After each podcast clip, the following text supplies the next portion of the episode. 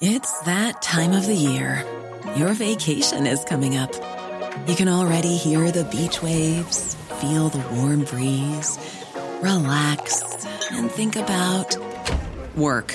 You really want it all to work out while you're away. Monday.com gives you and the team that peace of mind. When all work is on one platform and everyone's in sync, things just flow. Wherever you are, tap the banner to go to Monday.com. A lot can happen in the next 3 years. Like a chatbot may be your new best friend. But what won't change? Needing health insurance. United Healthcare Tri-Term Medical Plans are available for these changing times.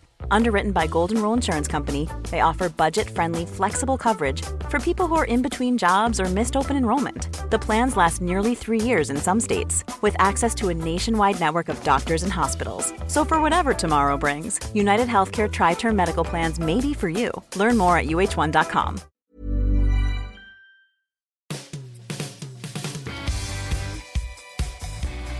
Hi, welcome to the Football Writers Podcast. My name is Mike Calvin. I'm joined by Dave Kidd of The Sun and Tom Hopkinson of The Sunday Mirror. Now, I remember the days when £142 million bought you a football club. Now it buys you a footballer. A very good one in Philippe Coutinho, but the world's best? Not by a long chalk. We're getting to a stage, Dave, where money's meaningless. It is, yeah. I think the Neymar transfer was so far off the scale compared to anything that had gone before it that we've gone into a completely different era.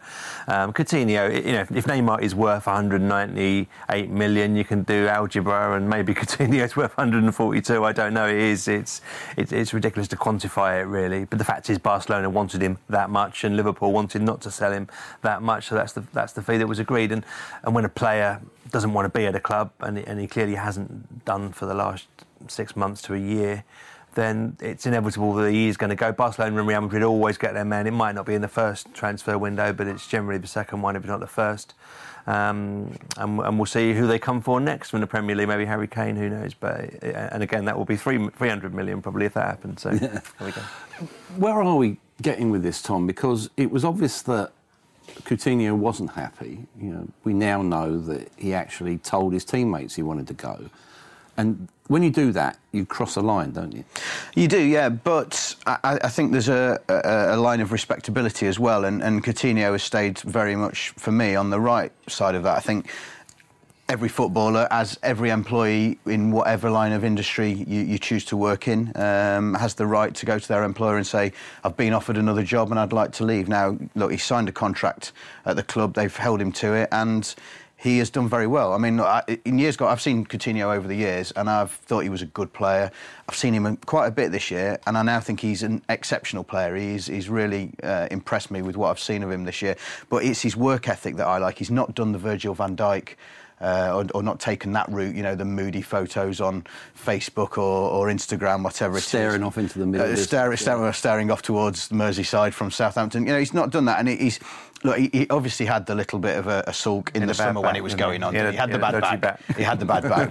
But when he came back, you know, the agreement was clearly there. Look, give us a few months, give us 4 months. As long as we get the right money for you, we'll let you go, we'll be happy, but you have to keep your side of the bargain, and he's done that. So I've got no problem with, you know, Kiddo and I worked together, you know, a few years ago. I'd have had no problem with him coming and saying, I've been offered a better job, I'm off, but I'm going to stay and help you all out, and you know, and as long as he keeps doing the job, you know, it doesn't make the rest of you work a lot harder, which I probably would have done to him. He's beyond price. Anyway, of course, £140 million journalist. But that's the point. I think he's kept his side of the bargain, and I think that's why you know, if you're a Liverpool fan, yes, you'll be upset, but I think ultimately you wave him on his way and say, you know, you're leaving us to go to Barcelona, you're leaving us to go to the joint biggest team in the world. So, you know, best wishes and hope it works out for them. I think that's what they are saying, though, to be honest. No, I don't think they're happy, are they? But there we are. The money suggests that he's the third best player in the world. Where do you think his true rating is? Possibly top 10, but certainly not top 3, but no, he's a very good player. But they have got, you know, a lot of good attacking options already. They've got, clearly Salah's been an outstanding signing, Mane and Firmino, and obviously they're after another one now. So the thing with Klopp is that he at Dortmund, he's very used to this. His best players have been sold and he's got on with it, and he's built another team and he's replaced them because he's a good manager, he's a good coach, and he's very used to it. When you've been at Borussia Dortmund, most of your best players end up at Bayern Munich or, certainly these days. So, it's not something that he hasn't dealt with before. He's had 6 months to prepare himself mentally for this happening and to work out who they're going to replace him with, be that maybe Mahrez or others. I'm not sure he's top 10, because he's not yet done it in the later stages of the Champions League. He's not yet done it, at the really top level of football. And he's now getting that opportunity. So, yeah, one day he probably will be top 10. But I think for now there are still a lot of players who, would fit into that category ahead of him. Mm. Who do they get to replace him? It's interesting. I mean, Lamar is the main shout. I think £100 million being touted for him. Quite a direct player. But that's probably going to be the summer? We'll see. I mean, it depends. It depends how desperately Liverpool decide they want him. I mean, Mahrez is the other shout, isn't it? And look, both Monaco and Leicester will be looking at that, saying, right, we know how much money you've got to spend, so show us the colour of it, and then show us the colour of some more of it, and you can probably have him now. I agree with Dave. They've got some very good attacking players. I think they've got enough. They're not going to win the league this season. I think they've got enough with Adam Lallana coming back, with Oxlade-Chamberlain filling in as well alongside Salah and Mane. I think they've got enough to get them into the Champions League this year. So it may be that they choose to wait for Lamar, but I also think Mahrez, I know Liverpool have been quite strong in saying, we're not in for him, but I do think that wouldn't be the worst signing at all, actually, as a replacement for Coutinho, because he's probably a bit more like-for-like than Lamar is. Mm. Neither of those, for me, are sort of nailed on to succeed. But Mahrez is someone who's neither was in Coutinho, and out. Was he either? No, he wasn't. No, nor Suarez really went there. You can't be sure, can you? But Mahrez has tended to flit in and out of seasons, really. With Leicester and most of those Monaco players from that great team last year who've come over here. A couple of those haven't done very well at all. It takes a while to adjust, so. I'm not sure which one. There's almost like a new phenomenon around at the moment where you've got this sort of semi-detached player. You've got a guy under contract, but he knows where he's going to be in the summer. So Emre Can's a good example. He's got this 5-year deal on the table for Juventus. Similarly with Naby Keita, human nature is he wants to get to Liverpool as fast as he can. Do you think Liverpool might try and accelerate that process? It's possible. I don't know exactly the exactitudes of that agreement they made in the summer with Keita, but we certainly had last summer a real trend for clubs holding on to players who agitated for moves, including Coutinho, Van Dijk and Barkley. It didn't last long, did they? They've all gone already in the first few days of January. You can only really keep a dissatisfied player for so long, and it's never going to be perfect, and you wonder whether clubs are better off just selling straight away, because they're never going to get, I don't think. I mean, whatever you say about Coutinho, and he certainly hasn't down tools over the last few months, I still don't think you're getting absolutely 100% out of a player once his mind's elsewhere. I think World Cup year, the clubs see World Cup year as being slightly different, don't they? They realise that there's the carrot at the end of the season, and that players, they can't just throw the towel in. Totally. You might get 90%, 95%, whatever. They still have to perform to show their national team manager that they deserve their call up, that they warrant the call up. So I think, but Alexis Sanchez, of course, is the other one, and Arsenal.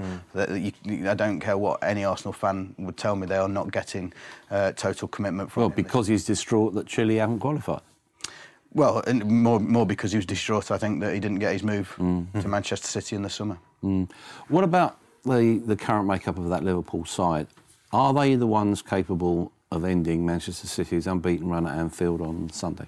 They are capable, certainly, yeah. It's a tough game. It's probably a tougher game as City are going to have the rest of this year, the way they can counter-attack teams. And City have not got a great defence. And people talk about them being the greatest Premier League of all time. They're not the most well-balanced. They're possibly the most eye-catching, most exciting and entertaining. They're not the best, not the most complete. And City have got those weaknesses, and Liverpool could exploit them. But then again, Crystal Palace could have exploited them. City won't go the whole season unbeaten, I don't believe. We saw against Palace, a penalty kick away from losing that one against a side in the bottom half, so they won't be that consistent. Even Guardiola admits that won't happen. I think it's arguably the most balanced game that Manchester City will face, because where Manchester City have flaws, which, to be fair, they've addressed a lot of them in terms of the defence this season, Liverpool have got those flaws as well. Now, we see with Virgil van Dijk coming in, and obviously hit the ground running with the goal and in the game against Everton, and quite a decent performance all round from him as well.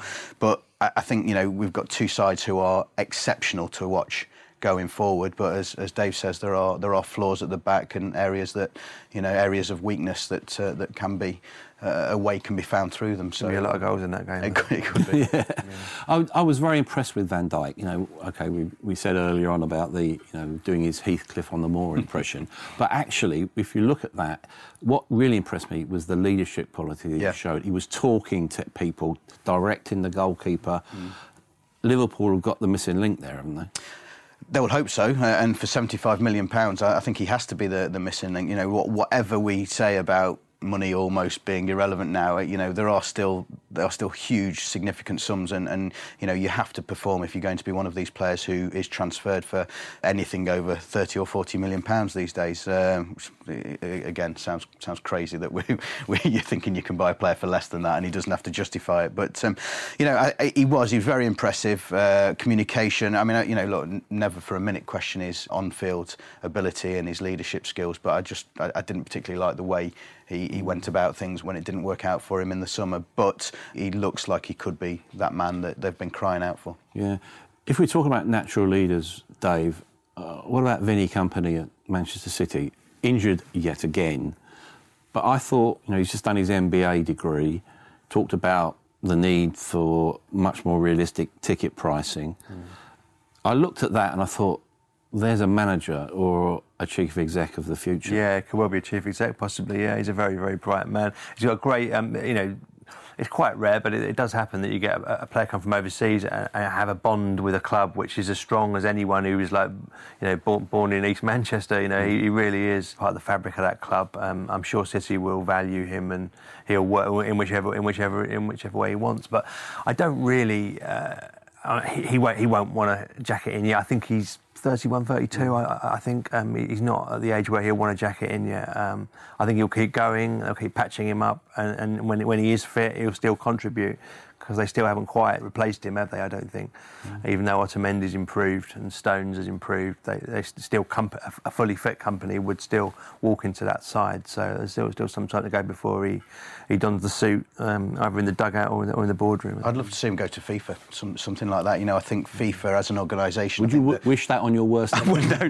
No, to be fair, that's a good point. But I think there's a real opening now for people like Vincent Kompany who've played the game at the highest level, but are bright, articulate, will think about the game in a way that people who haven't played it can do as well, but also bring, as you say, they've got the educational expertise as well, having done qualifications like that. I think there's a real opening for people like him, so I think it'd be great to see FIFA embracing players like Kompany when they finally do retire. Mm.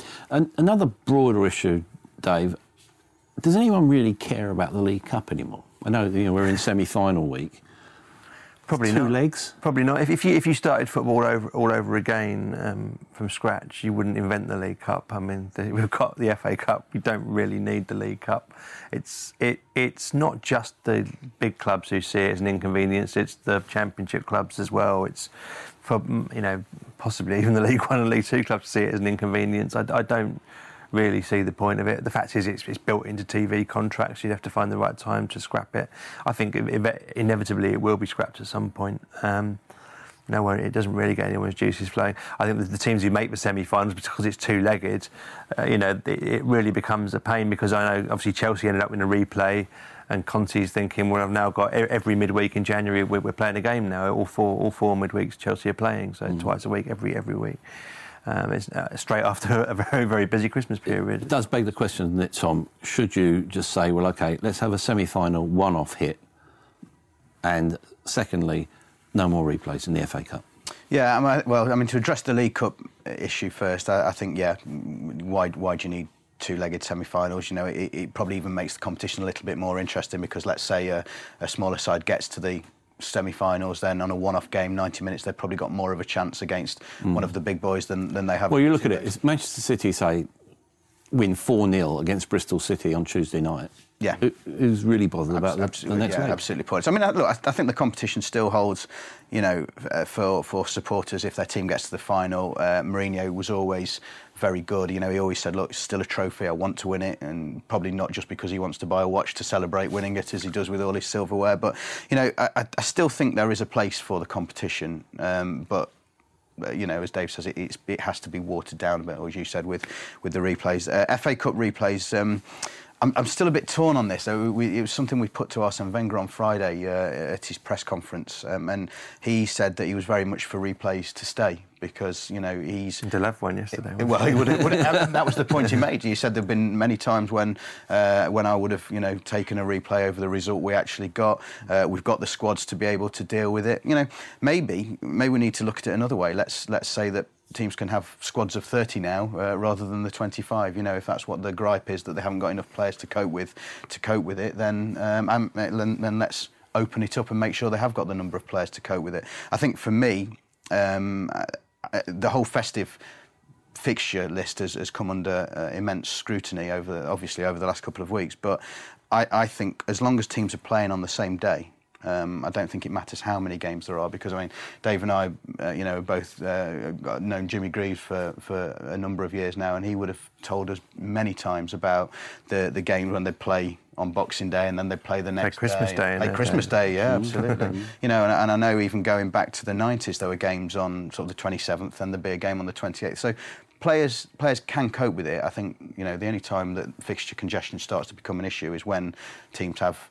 One team will have 5 days to recover and another team will have 2 days to recover. I'd get rid of FA Cup replays myself. I think it makes it less likely you get a shock. I think I went through it. There's been about once or twice in the last 15 years that a Premier League club's been knocked out by a lower league club in a replay. If you had a penalty shootout, you know, I was at Shrewsbury West Ham Sunday, and even Paul Hurst, the Shrewsbury manager, who might have been really looking forward to going to the London Stadium for a replay at a big venue, said, no, I'd rather have finished it on the day, I'd rather have had extra time penalties. He knew his team would have had a better chance, less congestion with the fixture list, and more of a chance to get another payday in the fourth round. Mm. So I don't even think the smaller clubs that are supposed to, apart from maybe the people who are counting the money, apart from, you know, the actual managers at smaller clubs aren't necessarily in favour of replays. Mm. Give us a reminder about what it's like to be in a ground when there's an upset. You know, you were at the new Gay Meadow yesterday. Yeah. What did that mean? What was the feeling like in the crowd? Real sense of occasion, absolutely. I mean, actually, Joe Hart added to it because he was the hometown boy coming back and he got a great reception from the home fans. But, there is that real buzz about it. I mean... And we go to the game, you try and pick one that might be a shock every third round, and more often than not it doesn't come off, but when they do come off, it's fantastic. There's a real sense of community there, the whole town pulling together at Shrewsbury, you know, big club, big names coming in. Moyes, who actually played there as well as a player.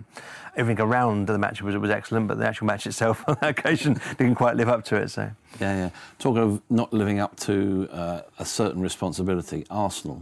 Is that the worst defence of the FA Cup ever? No, I would imagine probably not. But I mean, look, Forest are a big old club, a grand old club with plenty of tradition and history.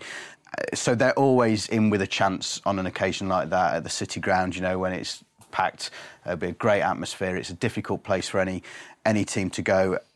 But I have to say, I've got a certain degree of sympathy with Arsene Wenger on this one, because he picked a side. I think it was 9 internationals. They were well capable of beating a young Nottingham Forest team, albeit some very, very good young players. Very, very good young players. Brereton, yeah. I mean, Brereton's sort of been on our radar for a little while. Matty Cash as well is another player who we've heard his name thrown around. Worrell at the back looked good as well. So, but you know, this goes back to the point. Arsenal still had a team yesterday that were capable of winning that game. I think the players just let Wenger down, absolutely. I know some people will say he should have picked a stronger side, he should have respected Nottingham Forest and their traditions and a championship team more than he did, but I would lay the blame squarely at the door of the players for that one. Mm. Can't defend, can they? They just can't defend. No. What's Steve Bold doing? He was supposed to sort that out, wasn't he? They can't defend. Really Where does this leave Wenger? Same as he has been for the last 10 years. Nothing's going to change. He says maybe we'll review it after 1 year of this current 2 year. You know, if at the end of this year they've not won the FA Cup. Say they get beat by Chelsea in the League Cup, which we'd imagine they probably would. They don't even get him a top four in a year when all the rest of the top six have all gone into the Champions League knockout stages, Arsenal got the distinct advantage of, they're not bothered about the Europa League, they've got the distinct advantage of not having to focus any other focus. If they don't make the top four, and at the moment it doesn't look likely, then that's been a season of complete and utter failure. They've got key players who don't want to be there, but they keep hold of them just out of stubbornness. They've got a defence that can't defend. They've got coaches. They've got a bloke who's come in to supposedly sort the defence out. They can't even defend a free kick. They can't even know what the offside rule is. The way they go the way of the penalties was embarrassing. The whole club's a complete shambles. Apart from that, it's all well there. Yeah. I mean, and given the fact that competition has been in Wenger's insurance policy for the last few years, I mean, I was... 3 out of 4 that won. I was surprised that he didn't play. They're going to do a Man United and just concentrate on the Europa League, aren't they? They have to. Could do with Jose double, couldn't they? Obviously, the League Cup and the Europa League. Yeah. With that, Dave has already said you think that Chelsea will beat Arsenal. Do you agree with that? I do, yeah. Yeah, I do. I think they've got a manager who's spoiling for a fight at the moment. I think he'll be absolutely energised and revved up for a couple of clashes against another one of his so-called Big Six rivals. And I think they have got an attack who can cause an Arsenal defence, whether it's the first string Arsenal defence or the second one, serious problems. I think Eden Hazard looks in good form at the moment. Morata, his confidence looks a little bit low, but it's only going to take, the old proverbial one off the backside and he'll be back on form. So, yeah, I would expect Chelsea, and particularly with their defensive capabilities as well, I would expect them to come out on top over two legs. But I think it'll be a good game. I think it'll be a couple of good ties. That was a really good league game last week. I was at that for 2-2. Yeah. It was a really good game, actually. Yeah. And Arsenal, funny enough, everything I've said, they've played well against Chelsea over the last sort of year or so. Two sides that fancied it against each other. There was an intensity about it, wasn't it, which you don't normally see from Arsenal. It was a really good game of football, actually, Arsenal-Chelsea. It was ding-dong. It was very end-to-end. Two teams really going for it. And then Arsenal actually went to Stamford Bridge earlier this season and played for a really good 0-0, actually. And they beat them last season. They beat them in the cup final. Chelsea bullied Arsenal for many years, and actually at the moment under Conte, they're not bullying Arsenal, so it should be a good game. I still think Chelsea will win. Where do you see Ross Barkley fitting in there? Barkley's a quality player without doubt, but he hasn't progressed whatsoever. And it's what the interesting thing is whether he's going to be, well coached there. Given that we assume Conte's probably not going to be at Chelsea next year, it may well depend who comes in because he's not fit at the moment. I don't know when he's due to be fit. Do you know, Tom? I'm sure he's been training on his own, so that tells us it's probably going to be a couple of weeks away. I don't think actually we'll see Barkley playing a lot of football this season, starting an awful lot. I think he's an excellent signing for the price. If someone can get hold of him and get the best out of him and get him thinking about his football more, because his natural gifts are and he's a big fella as well, by the way, he's not, he's talented, he's also, got strength, and he's got so many attributes, but I want to see a manager get hold of him. And probably he probably plays as a number 10. That would be his best position. So I think when Mauricio Pochettino was looking at him in the summer as well, he fancied him for the right hand side of that attacking midfield three. That was very much the position that he was selling to Barkley, I don't see him going to Chelsea and fulfilling that role. No. I think at Spurs he might under Pochettino he might. At Spurs it might have worked for him, but I agree with Dave. I think maybe with him and Fabregas, the rotation going in there, or two playmakers when in the games that you need them. But I have to say, I know Bakayoko he's coming for a lot of stick. I still think maybe next year we might see a huge improvement from him. And there's been niggling injuries this time, haven't there, from him? But I think with sort of three central midfielders in those three that we've just talked about, I think Chelsea's midfield looks fairly strong. Tom mentioned Conte's tour de force in front of the cameras. Where are we going with these managerial feuds, the Mourinho-Conte? This one's been particularly ridiculous, isn't it? I mean, it's been... you're a clown. You're a clown, you're senile, you're a match fixer, you're little. I mean, it is, and the fake. You missed the fake out. The fake. It really is, primary school playground stuff. It's ludicrous. in some ways, these sort of feuds, we as tabloid journalists, all newspaper journalists, like them. At certain times, certain days, let's be honest, it's something to get. If there's a can of petrol around, we'll throw it on the flame. Yeah, to some extent. But this one's been particularly puerile, and actually, funnily enough, the last day or two of it, it's not got as much. People are, even people in newspaper offices are thinking, getting bored with this, because not actually. This one's got nothing to do with what we know about this. It's just petty insults, isn't it? Quite often it is actually based on a footballing issue, and there's a genuine something to get your teeth into. There's nothing really to say about this apart from it's just two grown men acting like sort of 7-year-olds. Puerile, petty 7-year-olds. But for me, long may it continue. I've really enjoyed it. Because it's we live in this day and age where there are so much of football is washed down and it's boring because. Press officers and agents and managers won't let human beings express an opinion, and it's just making it dull, it's diluting it. We're getting back to, at least for a week or so here, we're getting back to days when people, have an opinion.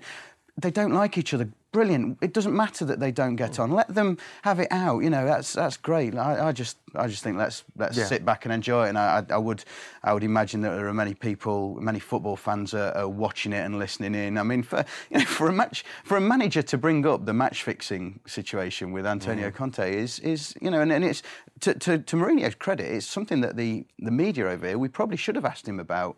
He was asked about it at the start when he first got the job, actually. Yeah, but it wasn't really pressed hard on it. It was a huge story that it's almost like tap dance around it, and Mourinho hasn't. So I'm all for people. I think supporters will understand it and appreciate it more if there are more opinions in the game. I actually agreed with his initial opinion. I actually don't often agree with Mourinho, but I think the thing about when he's talking about clowns. What he actually said as well was, he said, just because I'm not acting like a clown doesn't mean I haven't got passion. Because that was also a veiled dig at Klopp, wasn't it? Yeah. But I don't like this idea, which has become a bit of a truism that people keep saying, is that, unless a manager is showing passion, i.e. going berserk on the touchline, that he doesn't care. That's nonsense. They are playing for the cameras. Klopp and Conte, there is a certain amount of that in it. So I think his actual initial point that Mourinho made was actually a really fair one. Mm. What about Arsene Wenger in all this? He's got a permanent place on the FA's naughty step, hasn't he? Yes, at the moment, yeah. And he's got away with a lot of it over the years, hasn't he? That's been one of Mourinho's other gripes that Arsene Wenger has been in the clear when he, he hasn't for lesser outbursts. But I think, again, there can be a degree of sympathy with Wenger over the decisions that have gone against his side. I think both of the penalties were...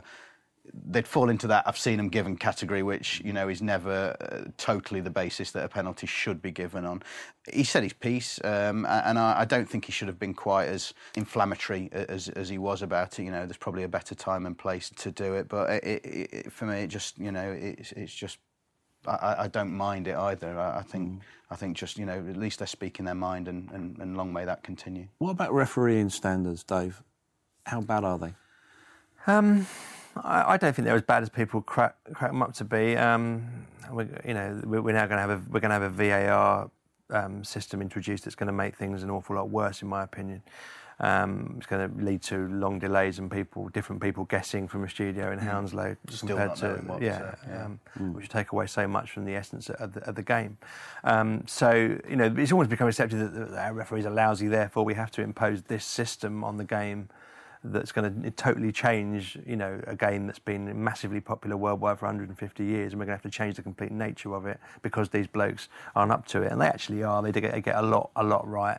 I thought the West Brom one was a very poor one, a very, very unusually bad one. It's not that often that you get an absolute clanger, and the West Brom one, the West Brom penalty decision. I sympathise with Wenger on that one, but the vast majority of these are ones you could give either way, and they will be looking at them for 5 or 10 minutes, and we'll all be standing there freezing cold, not knowing what's going on, waiting for some other bloke in a studio in Hounslow to guess whether it was a penalty or not. Mm. And still disagree. Some people disagree. And we'll all still disagree. Yeah. And I think, I don't think refereeing standards now are any worse than they were 10 years ago, 20 years ago.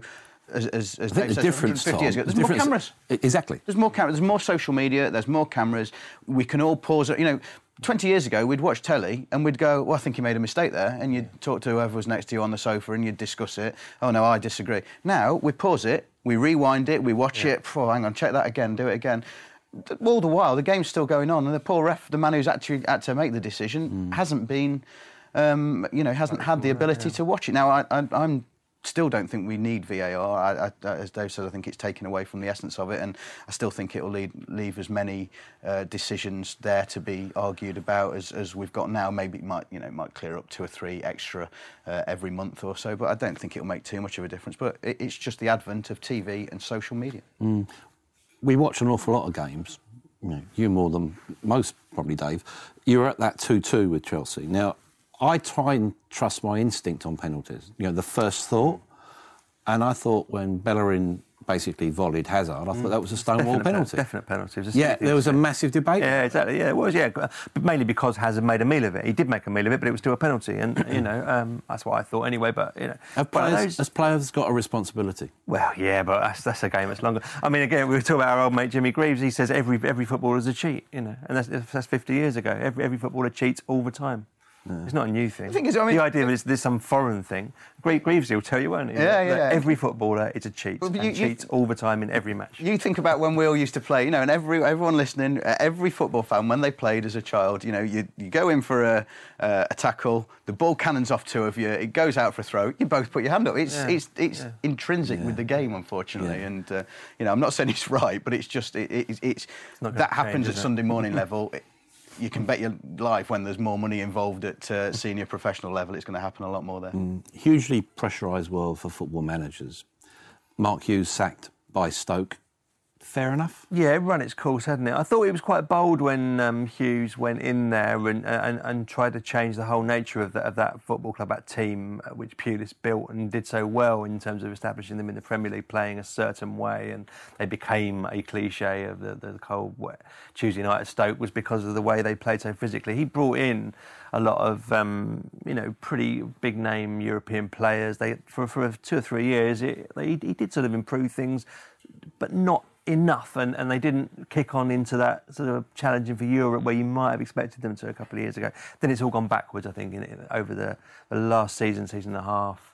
Just that sort of that whole project seemed to die a death. That players suddenly were leaving, the Bojans, people like that, Arnautovic, and then suddenly this year it didn't have an identity, did it? We didn't know where they were going with it. We did the signings didn't work . And 4.5 years at one club in the Premier League is an awful long while these days. Well, that's a good thing, though, isn't it, Tom? At least that club have got a recent history of backing their managers. So it's an interesting and probably attractive appointment. Gary Rowett was doing very well at a club that you know well, Derby County. He looks not to that be well. Not that well, Stoke. keep him away. But yeah, he's doing well at Derby. Yeah. Is he the sort of manager? British, who needs that Premier League opportunity. And I'd like to think he might get it in the summer after a glorious second-place finish in the Championship, because Wolves are easily going to win that league. But, I think we'd all love to see Gary Rowett, a Lee Johnson. There's so many names in the lower leagues, or the 3 tiers below the Premier League, I should say, who deserve an opportunity. Even Sean Dyche, who is proven year after year now in the Premier League, is still not getting the opportunities to go on and manage the really big clubs in that division. So I still think, unfortunately, we're in a situation where British managers almost have to take clubs to the Premier League to be given a chance, and particularly when you see the likes of Marco Silva coming into Hull and then Watford and doing well enough.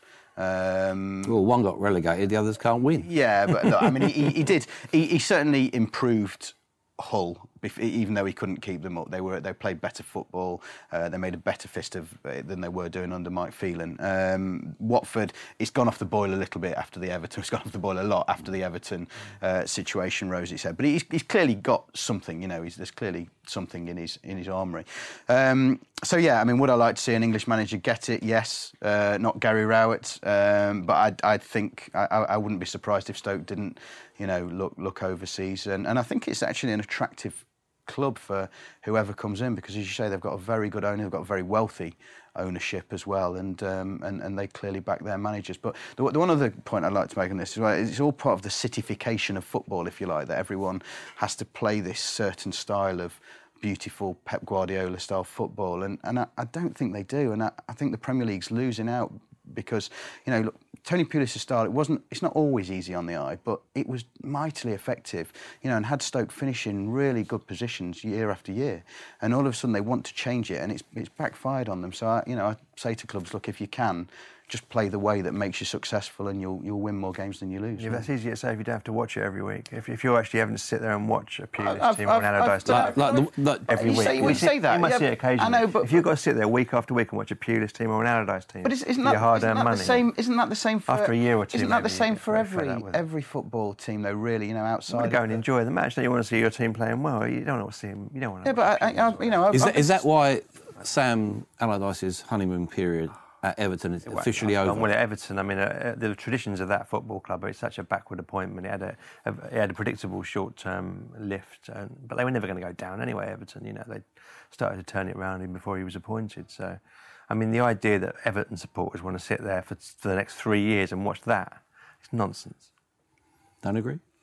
I agree that Everton supporters probably don't, and this is, you know, I'm not being disrespectful to Stoke. After Stoke have established themselves, then at that point they want something a bit more. They want to actually try and enjoy it. Yeah, but I remember going to Stoke and seeing Peter Crouch score an incredible volley against Manchester City. Roberto Mancini used to say, you know, every time they went to Stoke, they had a really tough game, and it was tough, it was good, it was exciting to watch. Now, but there were times when we went to West Brom. When you turn up at the Hawthorns, you do it with a very, very heavy step because you knew what was going to come.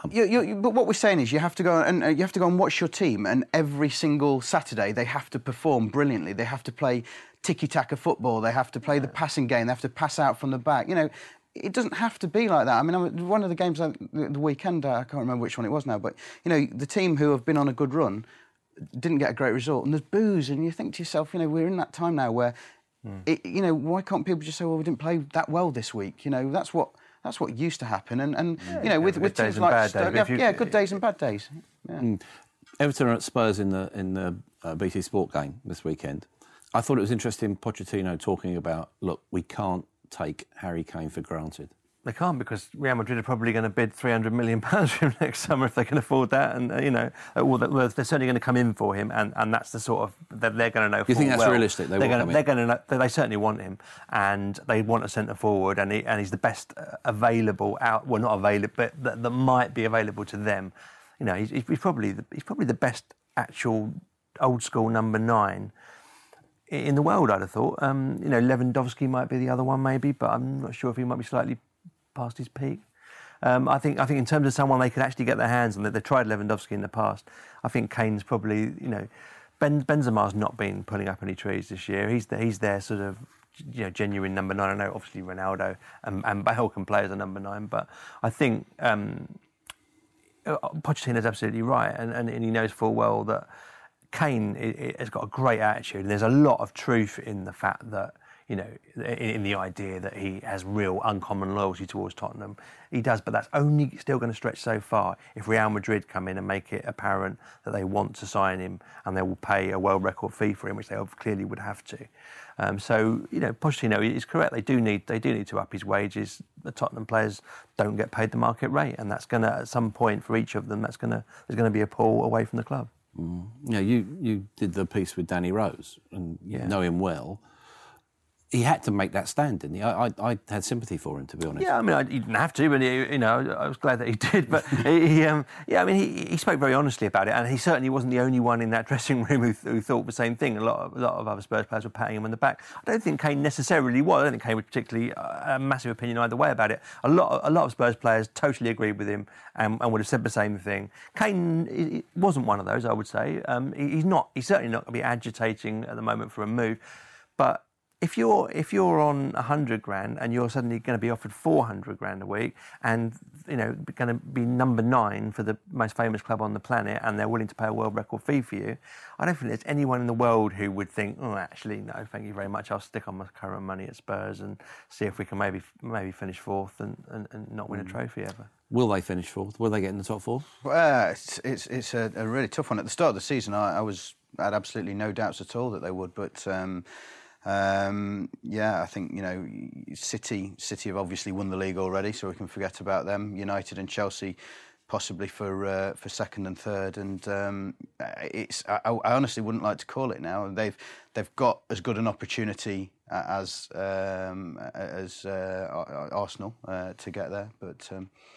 I don't know. I'm going to sit firmly on the fence. I think Liverpool will finish. Yeah, I don't think Spurs or Arsenal will make it. No, Liverpool. Yeah, of course. Yeah.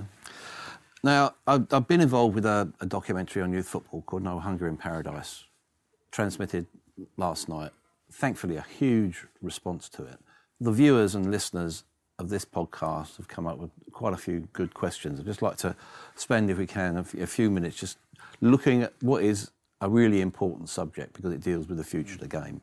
Tom Pedrick, he said, look, I've just watched Wenger explain in the film how hard it is to bring young players into the side when there's so much pressure for success. At the same time, I'm seeing Arsenal fans on social media tweeting that they're outraged that he's fielded a weakened team against Forest. Does that prove his point for him?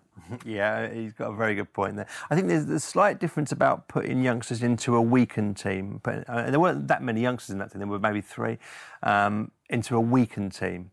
I remember City, they really gave up on the Cup a couple of years ago. Chelsea got beat 5-1. They put a whole youth team out pretty much. And that doesn't do the kids any good, I don't think. And even yesterday, even though there were a lot of experienced players in that Arsenal team, but it wasn't a full-strength team. Trying to blood 1 or 2 in a full-strength side is going to do a lot more for their confidence and allow them to find their feet. But Wenger's clearly one of the managers, and Pochettino's an outstanding example of it, who are keen to blood youngsters. There's become a bit of, I think, a sort of coward's charter amongst Premier League managers where they would just, if they think a player might be good enough, they'll send him out on loan for a season and see if he can do it. A top club in the Premier League will send one out to a lower Premier League club to see if they can do it in the Premier League. And Mourinho, would certainly fit that bill. He's done that at Chelsea. And see, and let someone else take the flak if they don't make it, and they have no risk on themselves, then, is there? So, I get the point. It's a good point, but I think maybe the Forest example wasn't the best one. Mm. Chris Atkinson, he says he found it really interesting that Gareth Southgate in the film disagreed with clubs taking players at such a young age. Do you agree with that? I do, yeah. I know there's a huge divide from the professional game and us talking or me ever saying, or when I played Sunday morning football. But, I don't think I started playing until I was sort of 9 and 10. And even then, we weren't really ready. It was only when you're sort of 11 that you can actually kick the ball far enough for it to get to the corner flag. And I walk past parks where I live and you see children's games being organised for like 5-year-olds and 6-year-olds. I just think it's too early for them. I just think that's the time when children should be playing in school playgrounds and, just amongst themselves, but not necessarily in such a controlled environment. So I agree, and I mean Gareth Southgate was absolutely right. How on earth can you spot a Premier League player at 7 years old? It's just a nonsense. I mean, I played cricket to a reasonable standard when I was younger, and the lads who did go on to make it, Jimmy Ormond was one who went on to play for Surrey and obviously for England. You wouldn't have said probably at 14 or 15 that he was going to be the one who made it out of the 18, 19 lads that we were playing with. He was probably 5th, 6th, 7th in the pecking order, and yet he was the one who made the most of his ability. And I know people, look, some children will be outstanding at 7 and then probably keep going, but I just think it's way too early. The money in the game influencing it. You've got Owen Mayers. He's basically saying, look, we really got to restrict the age at which players can be signed. We've got to support them when they fall out of the system. But realistically, we're going to see that. Probably not. I mean, they are, you know, young players who don't make it, which is, as you said very right in an excellent documentary, it's you know, it's well over 99% of them, 99.9% of them, I think, will not make it. It's like difficult for the game to support them properly. You'd hope that the bigger clubs, particularly, would have people there that might give, you know, kids are going to need a certain amount of guidance, counselling, even whatever. You know, if your dream that you've been you know, your life's been, you feel you've been going towards for the previous, for as long as you can remember, basically, is then suddenly pulled away from you at the age of 16. It can be very, very traumatic, clearly. How much realistically the game can do to solve that particular problem, you know, it's a tough one. But you do hear a lot of managers saying now that they try and improve young kids as human beings as well as footballers, so therefore they are, you know, some of the work they may have done in an academy system might help them in another job if they don't happen to make it as a professional footballer. I think it's with the parents, Mike. You know, I think the clubs have more of a responsibility to educate the parents. They don't. Clubs don't have a responsibility to, you know, go off and look after every child that didn't make it. Every industry, you know, people have faced rejection and it hasn't worked out for them. It's just part of life. But I think the parents have to be educated better so that they can be the people who provide the support network for children who, you know, who perhaps have had their hearts broken and make sure that they can bounce back and say, look, yeah, you haven't made it, but there's so much else out there in the world. There are other ways to get involved with the game. You know, it doesn't have to just be a player. Go and do a, you know, sports science degree and become a physio. So you're working within that environment. Go and, you know, as Vincent Kompany's done, go and do your MBA so you can get into the hierarchy of a football club, become the team, you know, secretary, something like that.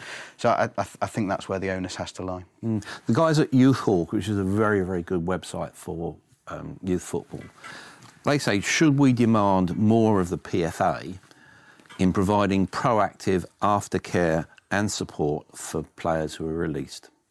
Yeah, I mean, we probably should, and as we well know about the PFA, the one thing we know about the PFA is they're a washer of money, and they're, you know, the richest, you know, and Gordon Taylor is the richest. Does football get value for that money?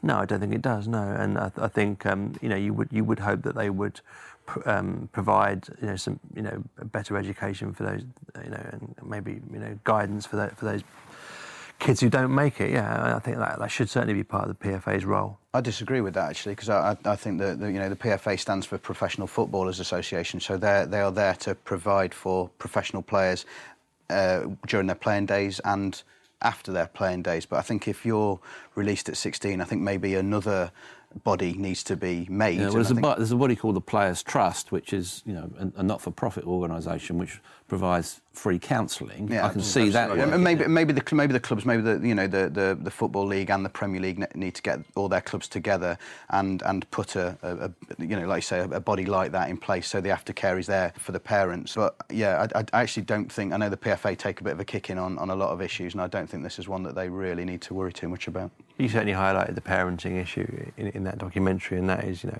it's scary in many ways, you know, the pressure that parents can put their kids under, and just the way that they live vicariously through their kids, and that is, you know, and that's always been the case to some extent in youth football when I was a kid, but you know, now with the amount of money, and it is just, like you say, just getting one professional contract is like winning the lottery. Yeah. That it's very difficult to try and manage that, and you really would hope that clubs would try and educate those parents who need educating. I thought the A.D. Boothroyd line in it was absolutely superb. Line. You know, you wouldn't shout at a youngster learning to read, so why would you shout at a youngster learning to play football? I mean, just epitomised the whole documentary for me. Well, the talent's there. It just needs time and room to breathe. Thanks for joining us here on the Football Writers Podcast.